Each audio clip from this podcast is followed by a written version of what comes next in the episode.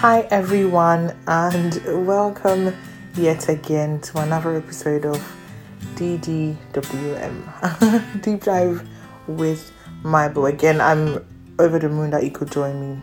Always, always grateful that I can make time to listen. Today's episode is something I've titled Worship Container.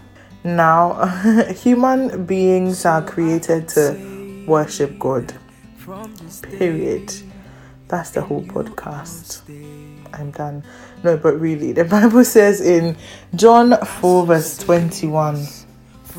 In John 4 21, the Bible says, reading from the NLT version, that Jesus replied. So, this was Jesus talking to the woman at the well, right? He said, Believe me, dear woman, the time is coming when it will no longer matter whether you worship the Father on this mountain or in Jerusalem.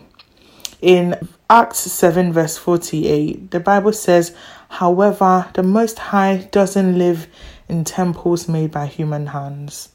And in 1 Corinthians 6, verse 19, the Bible says, Don't you realize that your body is the temple of the Holy Spirit who lives in you and was given to you by God?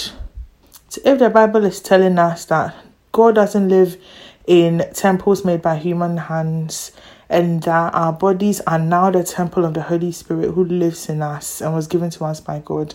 And it's finally telling us that it will no longer matter whether we worship the Father on this mountain or in Jerusalem. God is trying to bring our attention to the fact that in the times of old, worship was heavily dependent on human structures built by man. However, in the New Testament, worship is heavily is heavily centered in the human created by God. In Romans 12, verse 1, the Bible says, For I beseech ye, therefore, brethren, by the mercies of God, that you will present your bodies as a sacrifice, holy and acceptable unto God, for this is your reasonable act of worship. Our reasonable act of worship is to present our bodies as a living sacrifice, holy and acceptable unto God. Our bodies are containers of worship.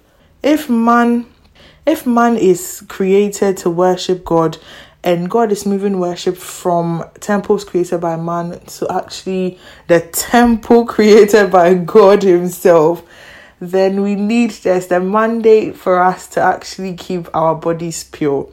But I want us to bring our attention on um, a scripture in Second Timothy, Second Timothy two verse twenty, and it says, reading from the Passion Translation, it says, I mean, it's titled "It Be a Pure Container of Christ." But then it says in a palace you find many kinds of containers and tableware for many different uses.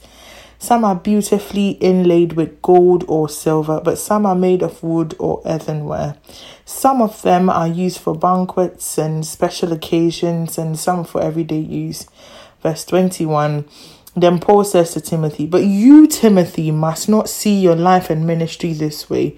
Your life and ministry must not be disgraced, for you are to be a pure container of Christ and dedicated to the honorable purposes of your Master, prepared for every good work that He gives you to do. In some versions, it says, In the house, there are vessels. There are two types of vessels, some unto honor and some unto dishonor. But the vessels that are unto honor, they are being prepared for every good work that the Master gives them. Depending on how you treat your worship container, is how God will prepare you for good works. Because the Bible says that we're created unto Christ Jesus for good works. And that is spurred on by how we treat the worship containers that are our bodies. So, how do we become vessels of dishonor. Romans 12, verse 2 puts it beautifully, and I will read that to you in a second. Romans 12, verse 2 actually says, Don't copy the behavior and customs of this world, but let God transform you into a new person by changing the way you think. Then you will learn to know God's will for you, which is good and pleasing and perfect. Some versions say, Be not conformed to this world, but be ye transformed by the renewing of your mind. So we become vessels of dishonor when we start to conform to the patterns of this of this world, and we start to use our bodies for things that are not supposed that are not supposed to be done in a temple. I mean, you can't stand up and go have sex in a temple because it is it is a holy place. It's considered holy. It is considered a sanctuary. That's what the Bible is telling us that don't you know that your bodies are temples of the Most High? I mean, God has relocated from um, worship in buildings to worship in the human body. So we do all that, we have that duty, that responsibility to make sure the way we wake up and maybe some of our parents or people that we know go to church and prepare the place, set up the chairs, clean up the um the chairs, dust the floor, sweep it up. We have that same mandate to treat our bodies like that, like it's a worship container, like it's a temple, because the Bible actually tells us that our bodies are temples of the Most High. So if you want to be a dishonoring vessel. Uh, in a house, there are two vessels, someone to honor and someone to dishonor. If you want to be a dishonoring vessel and you don't want God to use you for every good work on earth, and the surest way to do that is to conform to the patterns of, of this world. But I won't recommend it, honestly. I will not recommend it at all. But on the flip side, what we can do to become vessels of honor. Um, we'll go back to Second Timothy 2. Reading from the NLT version, it says, um, so I'll read 2 Timothy 2, verse 22, 21 to 23. It says, If you keep yourself pure, you will be a special utensil for honorable use. Your life will be clean and you will be ready for the master to use you for every good work. We've read that and it's established. 22. Now, this is how to remain a vessel of honor. This is how to keep the container of worship clean. It says, run from anything that stimulates youthful lusts. Do you know the Bible doesn't even say run from youthful lusts. Run from anything that stimulates it. So it mean it means that the actual thing that stimulates it is as dangerous as the actual youthful lust because it's a slippery slope from there, right? Continuing on, it says Instead, pursue righteous living, faithfulness, love, and peace. Enjoy the companionship of those who call on the Lord with pure hearts and Romans 12 verse 2 again, we know that one one base is saying, Do not be conformed to this world, to the patterns of this world, and that is how you can be a vessel of dishonor. But to be a vessel of honor, we're supposed to be transformed by the renewing of our minds, and that is done by the indwelling of the Holy Spirit. It's by the Holy Spirit convicting us day in, day out, it's by us fellowshipping with the Holy Spirit It's by us praying, reading our Bibles. That is how our minds are transformed and renewed. Believe you me, I, I mean I don't know about you, but I I want to be a vessel of honor. I want to be the cleanest worship container there is. I want to be set apart. I want to be used by God for every good work here on earth. So when I get to heaven and I see his beautiful face, I can hear him say, Well done, good and faithful servant. Well done, good and faithful servant. Come and celebrate with me. Well done, good and faithful servant. How beautiful would those words sound when you've tired on this earth? You get to heaven, and Jesus says, or God says, Well done, good and faithful servant. If we're, we find ourselves in the category of unclean worship containers or vessels of dishonor, it's very easy. The Holy Spirit is convicting you today. The Holy Spirit is asking you to transform your mind and become a vessel of honor. Ask God to forgive you, forgiving yourself, to things that stimulate youthful lust, to things that are unclean, things that make your vessel unclean. But if you're keeping your vessel clean, if your your worship container is already clean and glistening and shining, the Holy Spirit wants to spare you on. The Holy Spirit is sparing you on.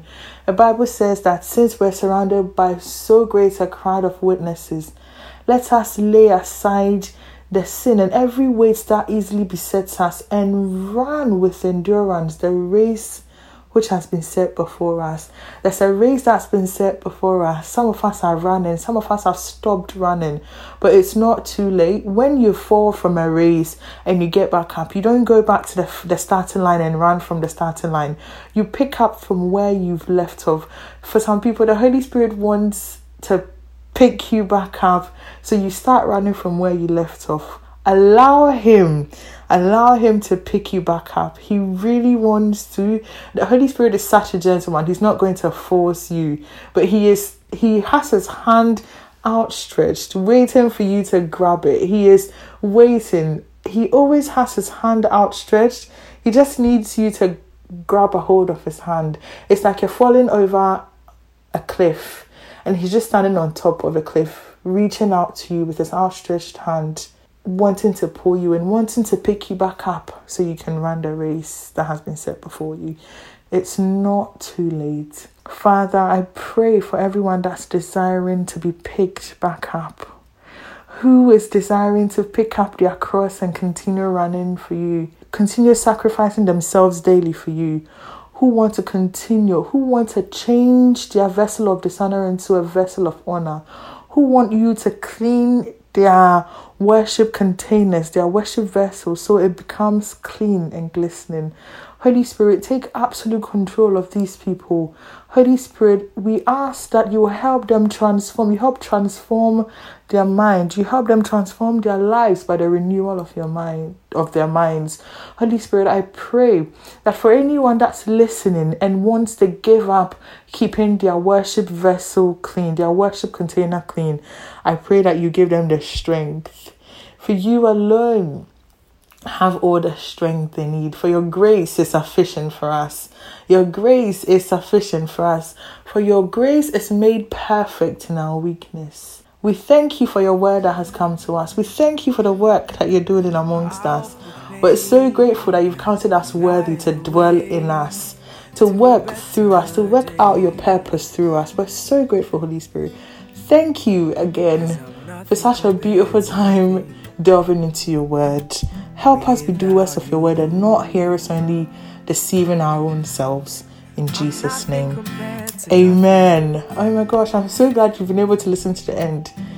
Um, so, so glad, honestly. Thank you so much for listening to all the episodes. But if you haven't already, I encourage you to listen to episodes one, two, three. I mean, you're listening to four, so it's all I can ask for, honestly. And I hope to catch you in subsequent episodes as well. Take care and have a nice life. Bye. There's no God besides you. Truth is you. And there's no God besides you truth is you. And there's no God besides you. Truth is you. And so I hold on to you all my days.